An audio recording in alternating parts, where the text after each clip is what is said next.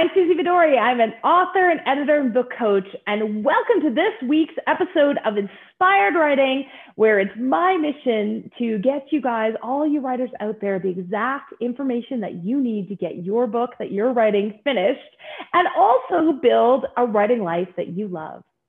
So today we're going to talk about the top five signs that you will be a successful writer. And I put this list together because Oh, in the decade that I've been in this industry, I have literally spoken to hundreds and hundreds of writers who are trying to make their way in this world. And there's lots of different ways to do that. And so it looks a little bit different for every single person. But I have noticed over the years that if I meet a writer that's doing these certain things, they are absolutely going to be successful as a writer. And so I want to share those with you today so that you can sort of see the areas that you might be doing a great job of. Maybe you've already got all of these, or some areas where you might aspire to do differently. My question for you, and maybe your question for yourself, is Have you got what it takes to be a successful writer in this crazy, crazy business? Make sure you hang out till the very end of this video where I will share with you how to get some more resources on next steps that you can take to take your writing level to, or writing life to the next level. Okay, so the five things I have noticed that writers have when they are the most successful writers. Number one is they've got to have a mix of tenacity and patience. Now that was kind of weird, right? Because tenacity literally means like never stopping, keep going, and patience is kind of the opposite.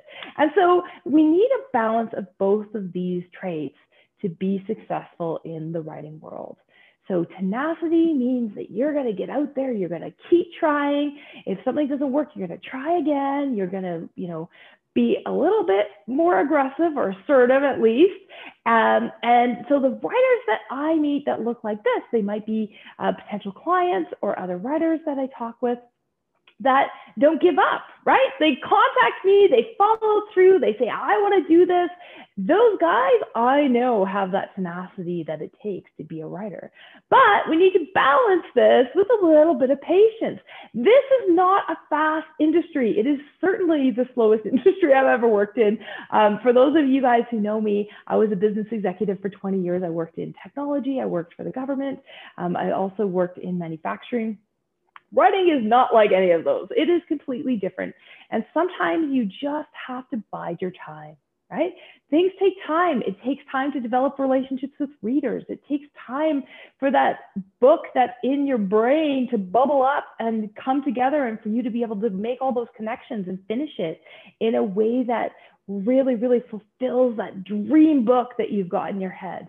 So a little bit of patience and patience with how quickly that the industry moves. Okay, so things are changing every day. Their self-publishing is certainly shortening the time frame that you can do versus traditional publishing is a very long time frame.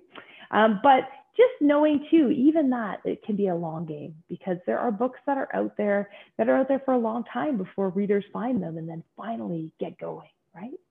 Finally get going. So what I'm looking for when I know whether or not a writer is going to be successful is a mix of this. So they've got the tenacity to put all the steps in place, keep going, keep going, keep going. But when all the stars align and their time is right, they're ready. The number two thing that I see when writers are really successful is that they usually can check their ego at the door. And that seems to be counterintuitive, right? Because isn't writing all about putting your ideas on the page? Isn't it all about you? And a lot of writers come to writing thinking that that's the case, but they forget something they forget about their reader, right? It isn't all about you if you want to be successful because you need to create a contract with that reader.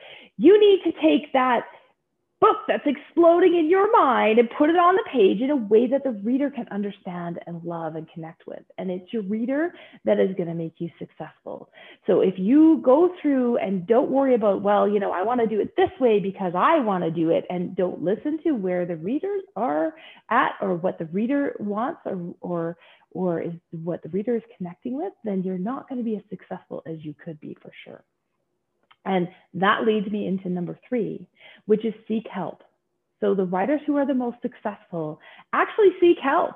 So that myth of that writer that went and wrote a novel all by themselves in a cabin in the woods or wherever your your muse lives, um, it's a myth, right? Not many writers write that way. In fact, seeking help because you can't do this alone. You need that reader feedback. You need to make sure that you've actually created that magic, that you've actually created that communication between the idea that's in your mind and your reader. And to do that, you need other humans involved. So seek help, build community, get out there. So, and when I see people doing this, they are almost always going to be successful. Number four, and this is a biggie, guys, and this is one that is really, really important because writing is not the easiest thing that you were ever going to do. It just isn't, but you need to have a burning passion for your message you need to be excited because if you're not excited about this idea that you've got, this book that you're writing, your reader won't be excited either and your book is going nowhere, right? So so those writers that have passion right from the get-go, enough passion to fuel them through this grueling process of getting a book down on the page, doing the work, doing the editing and getting everything done you got to have a lot of passion to fuel this. So I'm always looking for that to figure out if somebody's going to make it, right? And number five, those writers who are willing to invest their time, their money, and their energy to learn the craft of writing are the ones who invariably are the most successful, hands down. Writers can come from any background, so you don't need to have, you know, any type of university degree or anything like that. But but because you come from any background doesn't mean that you don't have to learn, right? Doesn't mean that you don't have to learn the craft of writing. And so many writers, newer writers, come into this industry and just expect to be able to sit down and to write something and for it to be good. But to be able to do it in a way that translates to your readers, it takes time. Just like if you were going to learn how to be a plumber or a teacher or a doctor, a surgeon, right? You you got to learn the skill sets. So get out there, invest your time, invest your, you know, take some courses, um, all of those things. The writers who are doing that, who are continually learning, I'm still continually learning. I want to make sure that my writing is as big and as beautiful and as bold as it can possibly be. And I want to learn from those who have gone before. And the the methodology and things you can pick up along the way from other writers is just incredible. It makes your writing faster, it makes your stories better, it does all kinds of things. So, those writers who are willing to put in that effort are the ones who are going to see the most success. So, I want you guys to notice something because I've said all five, and I want you to notice what isn't on my list. What isn't on the list? Talent I didn't say that you had to have talent, right? That isn't one of the things that I see as the most important reason that most writers are successful. Now, don't get me wrong. There are going to be people that this comes more easily to. Okay. There are people that don't struggle with grammar. Um, some people can write a little bit faster or hold a lot of ideas in their head all of those things. That's true. There are different levels that you're going to come into this. Remember, I said people come in from different backgrounds, right? But and if grammar isn't your thing, then find a strong editor, right? Find a strong editor that can help you get that book out there in the way that you want. But don't let it stop you from taking that big idea and putting in the work and doing it as best as you can and get some support along the way. Don't let it stop you from telling your story. So if you have these five things already, then I can absolutely almost guarantee you, if you keep at it, you will be successful.